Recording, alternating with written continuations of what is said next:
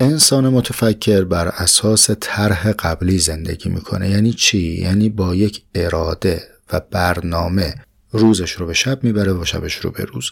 حالا سوال اینه اگر کسی خواست متفکرانه و گزیده زندگی کنه چه نسبتی با ثروت داره؟ آیا زمانی که سپری میشه برای کسب ثروت و پول جزء بتالت ها و انحراف از مسیر تفکره در مقابل اگر وقت نگذاریم و سرمایه کافی نداشته باشیم و ثروت کافی نداشته باشیم آیا اصلا می‌تونیم آزادانه فکر بکنیم؟ یا حتی اگر فکر کردیم می‌تونیم به چیزی که با فکر بهش رسیدیم در عمل همون رو زندگی کنیم یا نه؟ در این جرعه می‌خوایم مختصری پیرامون این سوال بسیار مهم و اساسی با همدیگه گپ بزنیم و هم فکری کنیم.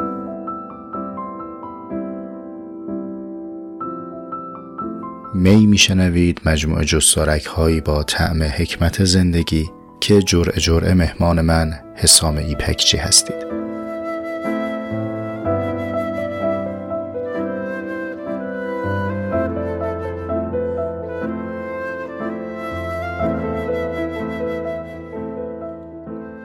گرچه حقیقت ایام من و شماییم اما به رسم ادب سرآغاز سال 1401 هجری شمسی رو خدمت شما تبریک عرض می‌کنم. این جرعه در هفته دوم از سال یک ضبط میشه.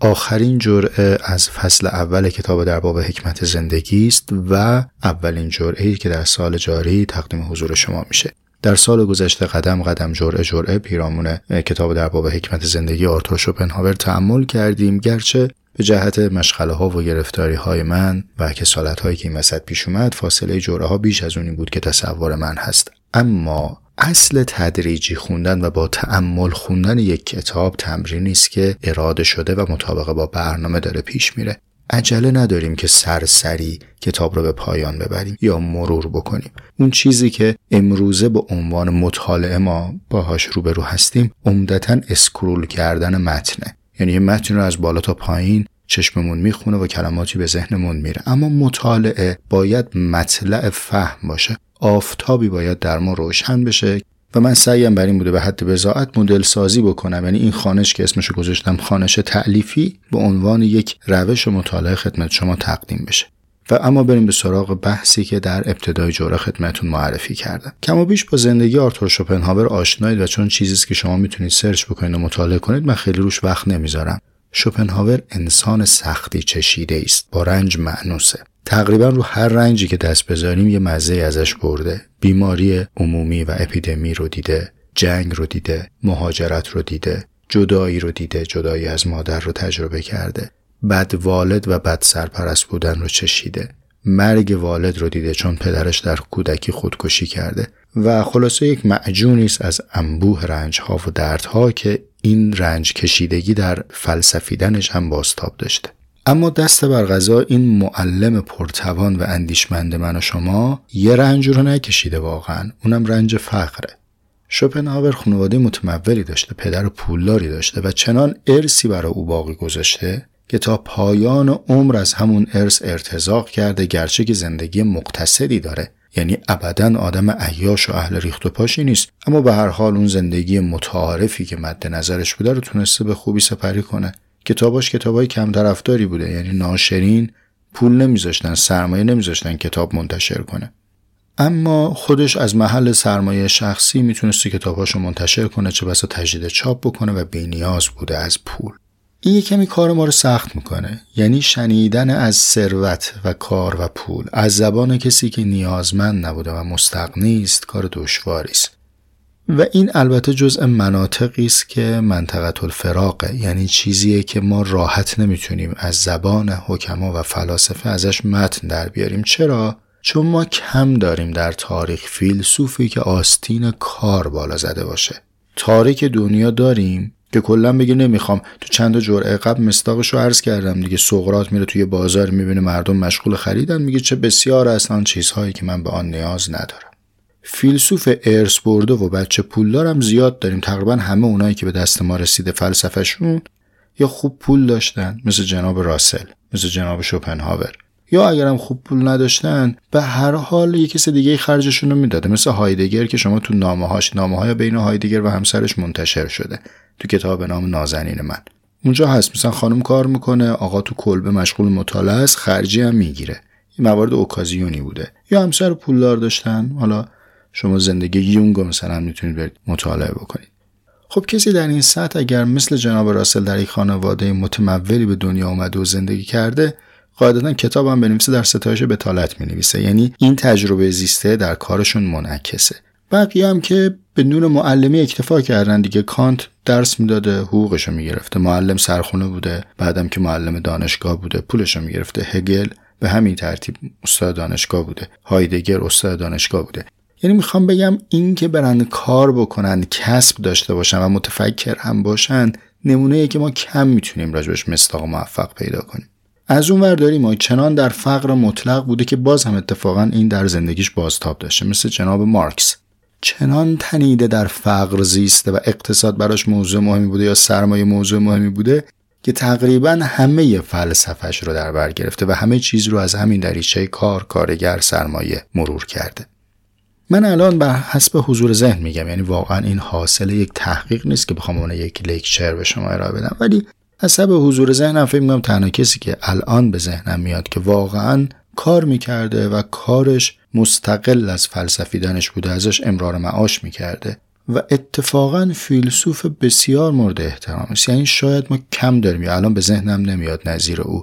فیلسوفی که موافق و مخالف خیلی بهش احترام گذاشتن. اون جناب اسپینوزاست مرد عجیبیه دیگه و اصلا زندگی عجیب غریبی داره. اسپینوزا عدسی تراش بوده. عدسی عینک میتراشیده و کارش این بوده ولی چنان فیلسوفی است که بعدها هگل میگه که هر کی می‌خواد فیلسوف بشه باید یا نشه یا مثل اسپینوزا بشه.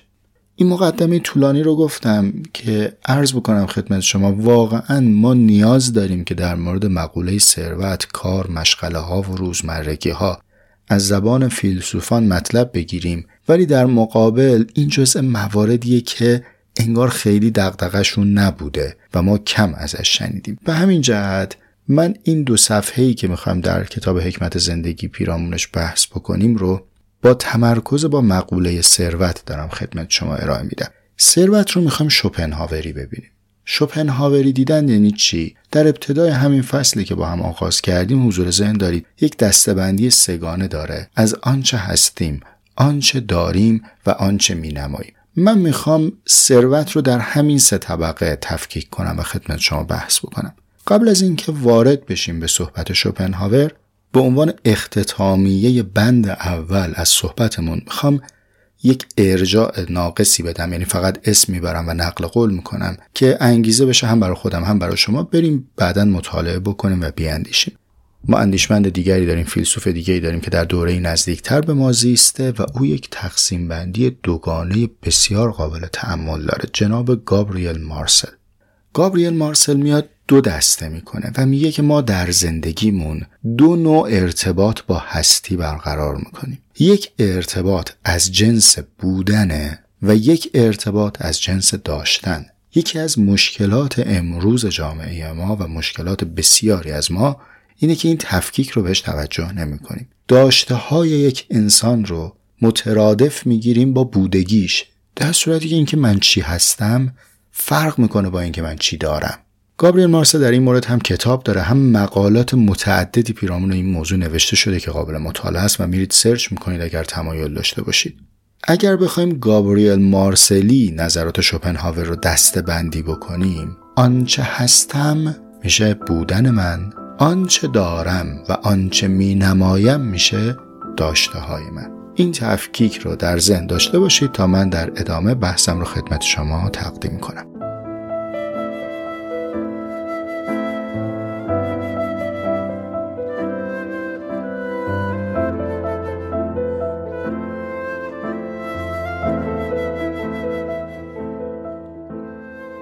یک نکته رو یادآوری بکنم و بعد برم به سراغ ادامه حرفم. در این جرعه وقتی از کار صحبت می‌کنم قرضم کار به معنای عام نیست. کار به معنای عام فعل انسانی است.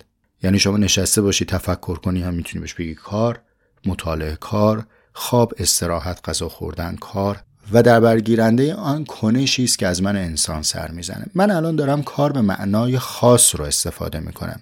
یعنی آن پیشه ای که در ازاش مز دریافت می‌کنم و قرضم امرار معاشه.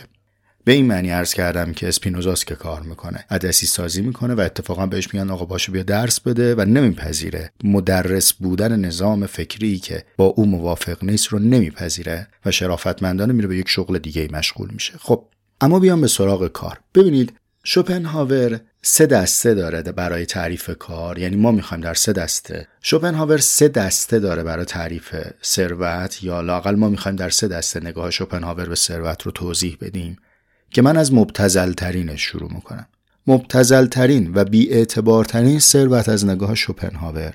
اون ثروتیه که در ذهن آدم ها ذخیره سازی میشه. خیلی شاخص جالبیه. میگه برای اینکه بفهمید چه ثروتی ثروت مناسبی است و چه ثروتی پایین دست دیگران قرار می‌گیره ببینید چه جوری ذخیره سازی میشه. به عنوان مثال ما برگه اسکناس رو مجبوریم یا تو صندوق نگه داریم یا تو کیف پولمون نگه داریم یا ببریم تو حساب بانکیمون نگه داریم. پول cash رو باید اینگونه نگه میداشتیم.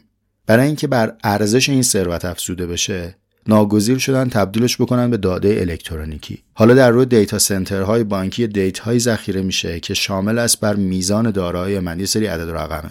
باز در نسل‌های بعدی حتی از روی این data center های بانکی هم اومدیم کنار و decentralize میشه. و حالا ثروت من میشه یه دیجیتال استی که ممکنه روی کول دیسک ذخیره بشه روی فلش. چه چیزی داره متحول میشه؟ نحوه ذخیره سازی مبتذل ترین ثروت اون ثروتیه که در جای ذخیره سازی میشه که تو بهش دسترسی نداری. و در عوض دیگران راحت بهش دسترسی دارن. میشه کجا؟ میشه ذهن مردم. چه ثروتیه که روی ذهن مردم میشه ذخیره سازی کرد؟ سه تاشو شوپنهاور نام می‌بره. کجا؟ در صفحه 29 کتاب در باب حکمت زندگی. من توضیح میدم روش تقسیم بندی موضوع این رو ولی این بار دارم از انتها به ابتدا میام. برای اینکه به نظرم اینجوری بهتر می‌تونم تبیین کنم. چیه اون مصادیقی که در ذهن دیگران ذخیره سازی میشه؟ اول آبرو. آبرو رو شوپنهاور بعدها صحبت می‌کنه ما بعدها بهش فکر می‌کنیم و بحث می‌کنیم راجبش فعلا داره در قالب خوشنامی باهاش روبرو میشه. میگه ما نیاز داریم برای اینکه در یک جامعه زندگی بکنیم از سمت اونا پذیرفته بشیم. به این میگیم خوشنامی بهش میگیم آبرو. در این حدش در این حد عمومیش نیاز همه ماست برای زیست اجتماعی. پس اسمش ثروت اسمش داراییه. فقط اشکالش اینه که این دارایی در ذهن آدم ها داره ذخیره سازی میشه. یعنی اگر یک روزی کسی بتونه ذهن دیگران رو حک بکنه دارایی ما رو می‌تونه منقلب کنه. ما آدم آبرومندی بودیم ولی یه کسی که خیلی ها میشناسنش میاد علیه ما یه بدگویی می‌کنه تو محل. یا در حد بزرگترش رسانه ها میان علیه ما یک سمپاشی و بدگویی می‌کنن و ذهن مخاطب رو حک می‌کنن و دیگه اون دارایی سابق رو من ندارم. حسن شهرت و خوشنامی منو تبدیل می‌کنم به بدنامی. بله این ثروت ولی خیلی ثروت مبتذریه. چون تو صندوقیه که من بهش دسترسی ندارم اما از اون بر در برابر دیگران درهای این صندوق باز. دیگه چه مصداقی داره ثروتی که در ذهن دیگران ذخیره سازی میشه؟ قدرت. قدرت سلاح نیست زرادخانه نیست سرباز نیست سرنیزه و تفنگ نیست. اگر تمام سلاحهای جهان در زرادخانه یک حاکمیتی باشه یک سلطانی باشه که همه مردم جهان تصمیم بگیرن که به حرف اون سلطان عمل نکنن. اون سلطان دیگه سلطان نیست. قدرت سلاطین و اعتبار حاکمان ثروتی است که در ذهن مردمان ذخیره سازی شده.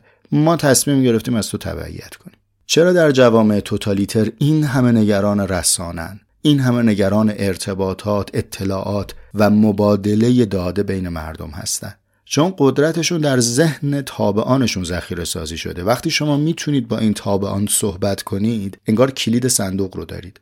خب تن بدنشون میلرزه دیگه. هی تصمیم می‌گیرن که از قدرتشون سیانت کنن. چطور سیانت کنن؟ با قفل کردن صندوق ذهن مردم. که کسی نتونه بره این داده های ذهنی رو تغییر بده مشروعیت من رو در ذهن اونا به نامشروعیت بدل کنه.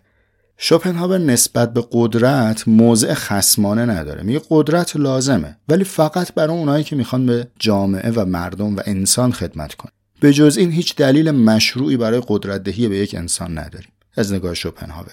به نظر می‌رسه نگاهش هم درسته. همین که هر کسی که می‌خواد از ما بلیت قدرت رو بگیره میگه من نوکر شما. من اومدم به شما خدمت کنم. نشان دهنده اینه که حتی دزد قدرت هم در لباس مشروع داره میاد به سراغش و اون مشروعیت چیست؟ خدمت به مردم. میگه اگه قصد خدمت نداری دیگه به سراغ قدرت رفتن دارایی غیر ضروری که هدرش میدی. و اسباب تباهی میشه. اما دارایی سوم که در ذهن مردمان ذخیره میشه و شریفترین موهبتی است که در ذهن مردم میشه. ذخیره کرد شهرته. شوپنهاور میگه شهرت ثروت بزرگی است.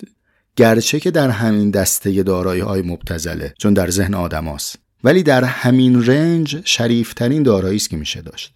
و میگه فقط برگزیدگان شایستگی این دارایی رو دارن. ما باید این دارایی رو به کسی بدیم که قدمی در راه سعادت جامعه بتونه برداره.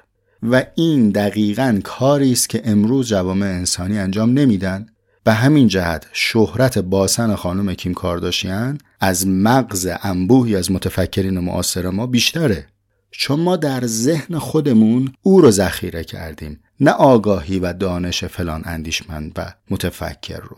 بنابراین جامعه به سمتی حرکت می‌کنه که افراد این جامعه آهاد این جامعه ذهنشون رو از اون فرد پر کردن و این میشه شهرت. هیچ راهی وجود نداره جز اینکه سوی شهرت رو تغییر بدیم. یعنی اگه ما تصمیم بگیریم که حالا این بلیت شهرت که در ذهن تک تک ما هست رو تقدیم بکنیم به کسی که شایستگیشو داره.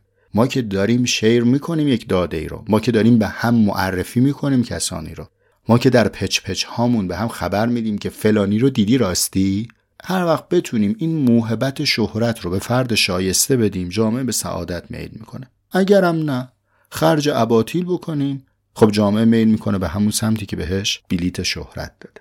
هرچه که هست مجموعه این ثروت هایی که برای شما توضیح دادم به این جهت در ردیف مبتزل ترین ثروت دستبندی شده که همش مربوط به اون سطح سومه یعنی چی؟ یعنی آنچه می نماییم از این اگر بخوایم یک پله بیایم بالاتر می‌رسیم به آنچه که داریم.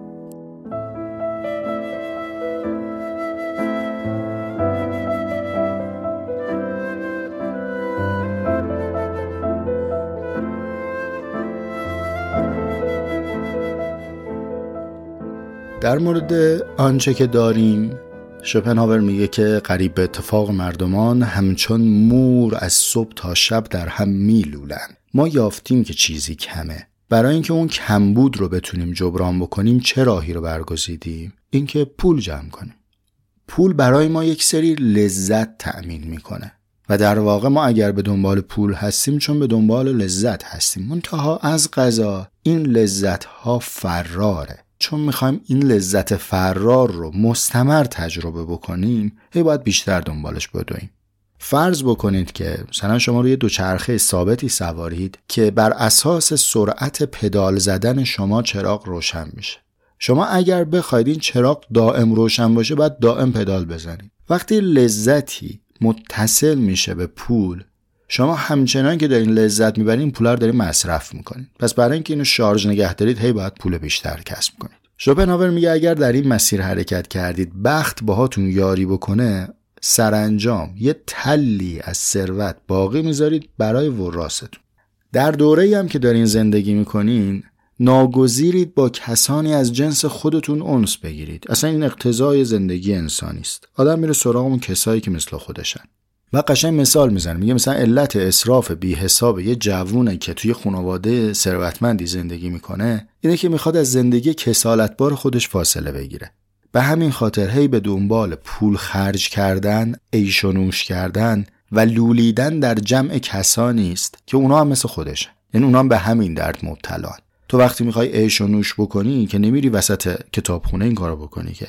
چون کتابخونه آدمایی نشستن دارن کتاب می‌خونن که دردشون با درد تو فرق داره. مجبوری بری به یه پارتی به یه بساتی به یک محفل خوشگذرونی که یه آدم های دیگه مثل خودت با درد خودت اونجا حضور دارن و از این مجمع عیاشی چیزی جز همون لذت های فرار حاصل نمیشه. اما ته ته ماجرا یک عدم رضایتی باقی است و حالا سوال اینجاست که چرا با همه ثروت و همه دارایی باز جای یه چیزی کمه؟ اونی که جاش کمه چیه؟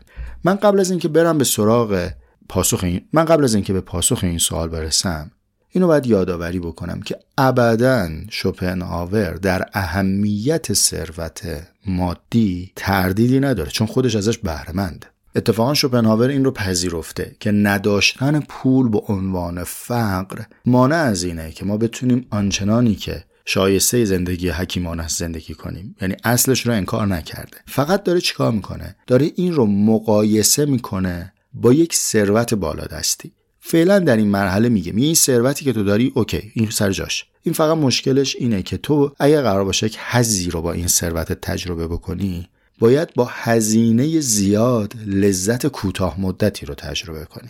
و چون این لذت لذت فراری است تو دائم ناگزیر میشی که به سمتش بدوی و بدوی و بدوی. ولی در واقع اون کاستی اصلی که ما نتونستیم مرتفع بکنیم یه فقر دیگه است. این ثروت تا به اینجا میاد تو طبقه دوم دستبندی شوپنهاور یعنی آنچه که داریم. اما فقر اصلی از نگاه شوپنهاور فقر ذهنی است. اون چیزی که رفقای من ما رو امروز مشتاق می‌کنه که بشینیم وسط این همه کار و گرفتاری های روزمره و معاشی بریم حکمت زندگی بخونیم چیه؟ ما سعی می‌کنیم از کاری که داریم بابتش پول در میاریم هزینه بکنیم کتاب بخریم زمان آزاد بکنیم و چیزی بخونیم. چه دردی رو می‌خوایم باهاش تسلا بدیم؟ شوپنهاور میگه اون دردی که می‌خوایم باش تسلا بدیم فقر ذهنیه. چون فقر ذهنی از فقر مال سختتر. در مقابل ثروت ذهنی داشتن عالی ترین سطح ثروت. اینجا ثروتیه که دیگه نه در ذهن دیگران ذخیره سازی میشه نه در دسته آنچه دارمه که قابلیت سرقت، تنزل و افول داشته باشه بلکه این در ذهن منه. پس عالی ترین سطح ثروت اونیه که بر بودن من بیافزاید آنچه هستم من رو متحول کنه. حالا ما چطور می‌تونیم به این سطح ثروت برسیم؟ باش دستبندی که گفتی درست ناز شستت منم قانع شدم. یعنی آنچه مینماییم سافل ترین حد بود حد میانه شد آنچه داریم. عالی ترین سطح ثروت میشه آنچه که هستیم. باش من می‌خوام برم بر این آنچه هستم بیافزایم چجوری ثروت کسب کنم؟ اینجا می‌رسیم به یک کلمه کلیدی در متنی که داریم با هم بررسیش می‌کنیم. به نام آموزش. شوپنهاور میگه ثروتی که به آنچه هستم ما بیافزاید اسمش میشه آموزش. اما من چی رو آموزش ببینم؟ خیلی خوب دقت بکنید. ما داریم در مورد فیلسوفی صحبت می‌کنیم که در جوره های قبل گفتیم معتقده که نمیشه از بیرون به داد کسی رسید. جمله رو از گوته نقل می‌کنه در صفحه 26 کتاب در باب حکمت زندگی. میگه روند تکامل انسان از بد به پیدایش او مقدر است. این خیلی نگاه عجیبیه. خب اگر از قبل مشخصه و از بیرون هم نمیشه به داد آدم ها رسید من برم چی آموزش ببینم؟ بلخص تو روزگار ما که آموزش دیدن پیچیده نیست. یعنی شما هر آن چیزی که اراده بکنید یاد بگیرید یوتیوب هست انواع کلاس ها و کورس های آنلاین هست به انبوهی از کتاب ها تازه خود سرچ اینترنتی من نیاوردم جزشون هم که به جای خود.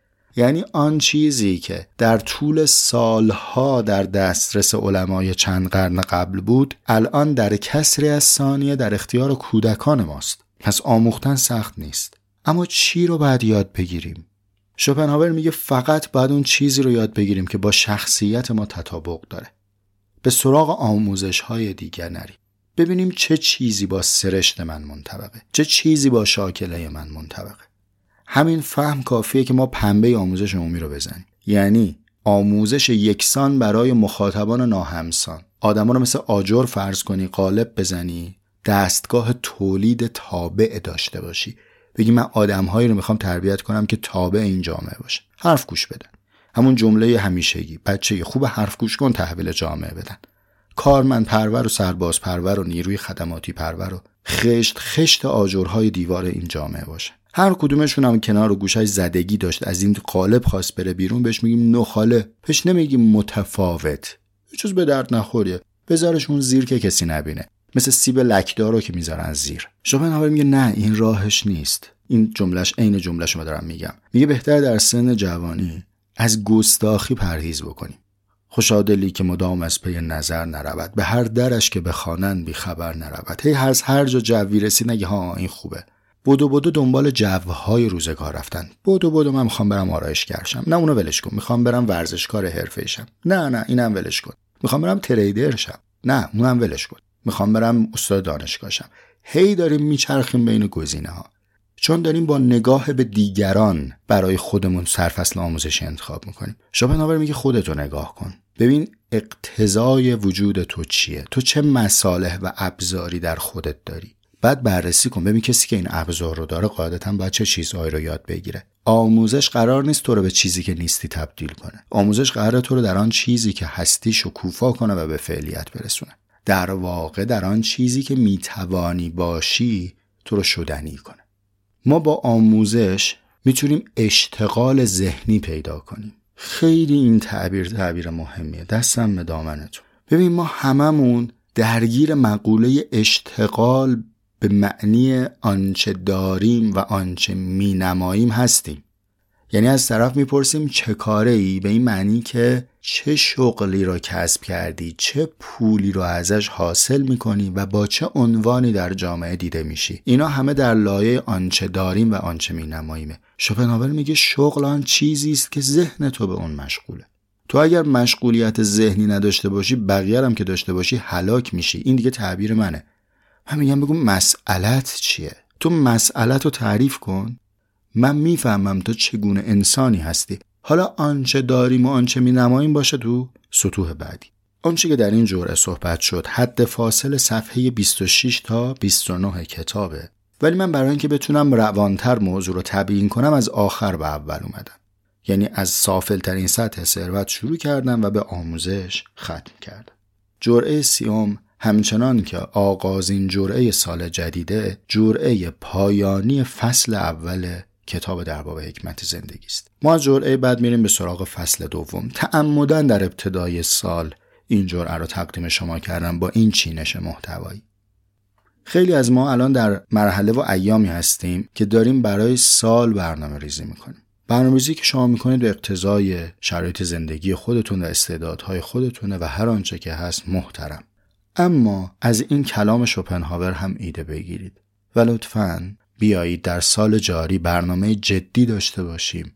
برای آموزش خودمون. در هر آن چیزی که فکر می‌کنیم استعداد داریم. در آن چیزی که فکر می‌کنیم ما برای آن چیز است که مشغول زندگی هستیم. همون رو بریم یاد بگیریم. نه لزوما آموزش برای پول درآوردن نه آموزش برای به شهرت رسیدن. آموزش برای دستیابی به اشتغال با کیفیت ذهنی.